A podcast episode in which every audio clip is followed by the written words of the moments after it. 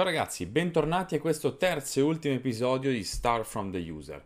Quest'oggi andiamo a vedere in questo episodio sostenibilità, accessibilità e etica. Let's go, iniziamo. Spero non si veda il mio mouse, dovrei riuscire a spostarlo. Allora, piccolo recap se non ci conosci o se è il primo video che stai vedendo. Ci occupiamo di user experience, a volte ci piace definirci user experience agency. Uh, siamo una digital agency che realizza prodotti digitali, siti web e applicazioni, dando tanta, tanta, tanta importanza al design, all'usabilità, alla facilità di utilizzo e che viene racchiusa nel concetto di user experience. Andiamo avanti, io sono Daniele Lunassi, come vedi dalla faccia sono lo stesso del video, e mi puoi trovare su LinkedIn, puoi trovarmi su, su LinkedIn e vedere quello che faccio. Allora, andiamo al sodo, sostenibilità etica e accessibilità. Tre cose sottovalutate che in tutti i prodotti digitali sono fondamentali, ma soprattutto in, in tutti i prodotti digitali ci sono, bisogna essere bravi a notarli. Cosa intendo? Partiamo dalla prima, dalla sostenibilità. Sostenibilità, in questa uh, citazione, questo soggetto si chiama Ernestino, in caso non lo conosca, è un, è un nostro assistente di questi video che ogni tanto entra e adesso ci dice che la sostenibilità è un approccio al design che si concentra sull'ambiente, sul eh, diciamo social inteso come aspetto sociale della società, fattori finanziari, quindi inteso economici nel, nel mercato economico, e quindi sono fa- e fattori che spesso non sono mai considerati. Questo ci dice Nathan Shedroff. Andiamo nel dettaglio. Cosa si intende per questi fattori, società, finanziaria, sta roba difficile? Diminuire gli sprechi, ridurre l'inquinamento, fa- eh, promuovere la differenziazione, la raccolta differenziata del, dei rifiuti, ridurre il carbon footprint e il riciclaggio collegato comunque alla raccolta differenziata.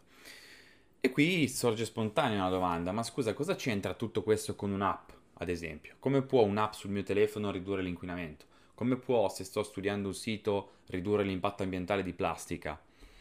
Ci sono diversi modi. Per capirli dobbiamo capire come il tuo sito o la tua app si intrecciano effettivamente con la realtà.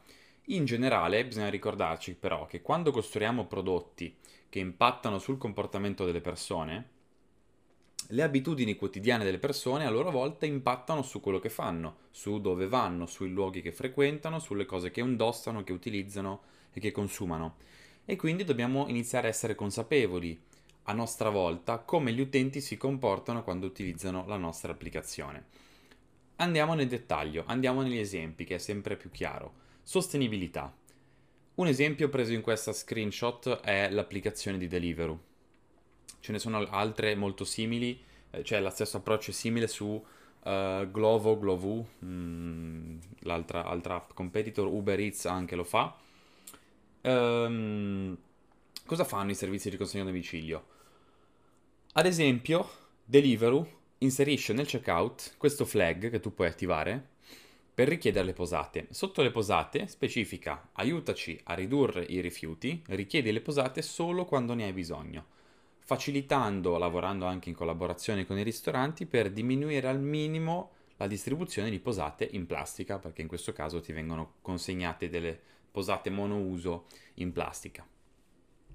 Un altro esempio, questa è un'idea, non l'abbiamo trovata uh, concretamente all'interno dell'app, però abbiamo pensato che per esempio le applicazioni per trasporti o banalmente Google Maps, come vedete in questo screenshot, possa iniziare a promuovere quei percorsi che hanno meno impatto sull'inquinamento. Quindi invece che promuovere l'utilizzo dell'automobile, può, in base alla tratta, in base al luogo in cui ti trovi, in base all'ora in cui ti trovi e in base magari al meteo, promuovere il percorso a piedi o il percorso in bicicletta. In queste schermate non si vede perché purtroppo in Italia le piste ciclabili non sono tutte tracciate nelle città però già all'estero ci sono su Google Maps, puoi anche vedere il percorso in bicicletta. Quindi può essere molto può essere un'idea, magari se c'è una giornata di sole e sono le 3 di pomeriggio, invece che consigliarti di prendere l'auto, ti dice perché non ti fai una passeggiata e vai a piedi, Qui in questo screenshot c'è proprio un esempio su Milano, dall'Arco della Pace a Fiera Milano. Stando sempre sul tema sostenibilità, un altro esempio molto calzante è lo spreco di carta. Diminuire lo spreco di carta è un esempio preso da un articolo Medium che vi lascio il link alla fine nelle referenze. Praticamente qui è un esempio di come una testata giornalistica che permette di scaricare e stampare direttamente da browser un articolo abbia generato in automatico un PDF da quattro pagine, in cui la quarta pagina è occupata da due righe, quando basterebbe implementare un sistema che vada a diminuire la dimensione dei caratteri, che vada a reimpaginare diminuendo magari gli spazi, per esempio, con l'obiettivo di fondamentalmente stampare meno fogli, utilizzare meno carta. Secondo tema, eticità. Come il tuo prodotto si integra con la società. Ernestino torna a gamba tesa e ci dice un design etico consiste nello studio di questioni morali, legali e sociali che coinvolgono la tecnologia. Potremmo leggerla anche un po' al contrario, questa frase. Quindi un design etico quando parliamo di tecnologia, studia le questioni morali, legali e sociali. Come designer è importante considerare che sì, li chiamiamo utenti, li possiamo chiamare personas, chiamiamole come ci pare. Già personas suona meglio, perché sono users, ma sono delle persone. Esseri umani, esseri viventi. Talvolta parleremo poco più avanti di human experience. Alla fine abbiamo delle persone davanti che pensano come noi, che vivono come noi e quindi è importante ogni tanto distaccarsi da eh, ottimizzazione, CRO, dati, numeri, valori. Capiamo veramente le persone che abbiamo davanti. Eticità, come vi dicevo, questa piramide è molto simpatica, ci fa capire i tre strati dell'eticità che possono essere individuati, non andremo nei dettagli, è una cosa molto teorica. Eh, ho voluto mettere questo schema per eh, due cose principali. La prima la human experience come concetto, che è bellissimo. Come dicevo prima, user experience o human experience.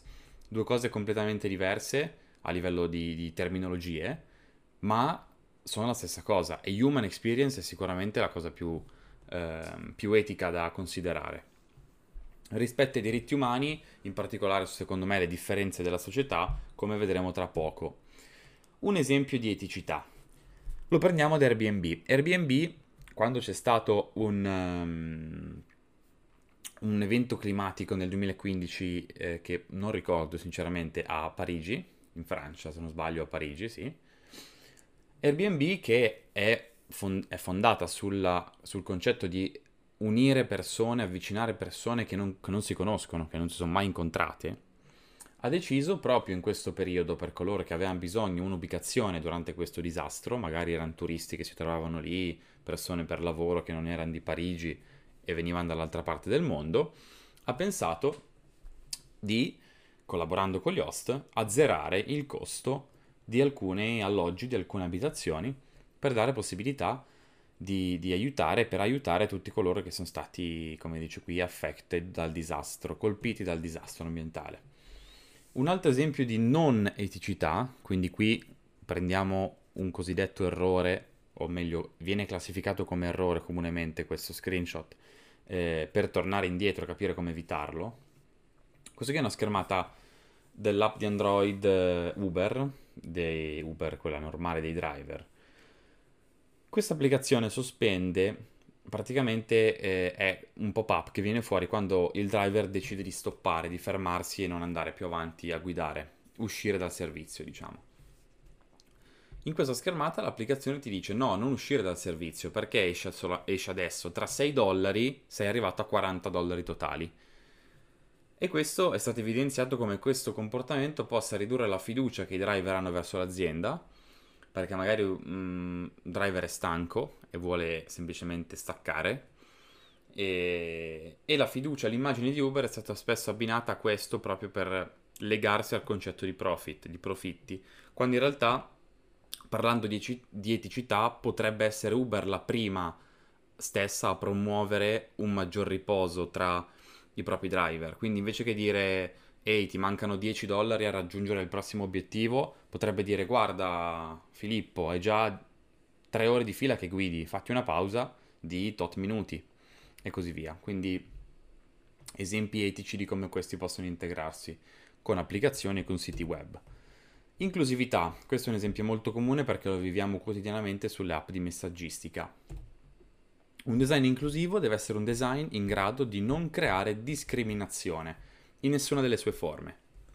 Cosa intendiamo? Intendiamo che è importante fare attenzione a parole, icone, colori che possono essere compresi in maniera diversa da persone e culture diverse. Mi viene in mente un esempio sui colori, perché eh, proprio i colori, se non sbaglio il bianco o il nero, uno dei due ha significati opposti in, eh, se non sbaglio in India. In India il bianco e il nero hanno significati completamente opposti a quelli occidentali. Quindi se immaginate un esempio mm, che può essere presentarsi con un abito bianco a un funerale, per esempio. Da noi sarebbe una cosa folle, ma ci sono tante altre eh, culture in cui, per esempio, il bianco viene utilizzato solo in determinate occasioni. La stessa cosa viene fatta per un'app, perché se il bianco in una ipotetica cultura rappresenta un momento di tristezza, immaginate fare un'app completamente bianca, avrebbe dei problemi seri a integrarsi con quella determinata società. Quindi è importante, come in questo esempio, utilizzare l'emoticon nel modo corretto. Abbiamo visto, come dicevo prima, nelle app di messaggistica che è stato diffuso poi ovunque questo approccio, giustamente, ad avere le varie sfumature del colore di pelle delle emoticon dei personaggini. Così come nei drop down dei siti, nei menu a tendina dei siti, o mm, soprattutto in fase di registrazione sulle app, si trova spesso un non voglio specificarlo quando scegliamo il genere, il, il sesso uomo o donna, oppure non voglio specificarlo. Questo è provato come generi empatia con gli utenti che si ha davanti, come generi subito sensazione di fiducia nella, nell'utilizzare la vostra applicazione, la vostra piattaforma, il vostro sito nei confronti degli utenti che si trovano coinvolti in maniera diretta. Perfetto, spero che questa panoramica su queste tematiche sia stata utile, non sono tematiche spesso trattate, ma sono molto importanti, sempre da considerare, è un valore assolutamente aggiunto a qualsiasi tipo di design. Queste qui sono referenze, se volete fare un giro e approfondire. Vi ricordo di seguirci su LinkedIn, trovate tutto quanto qui in questa ultima slide. Grazie per aver seguito questa serie di tre episodi, andate a vedere i passati se ve li siete persi e vi aspettiamo al prossimo video. Ciao!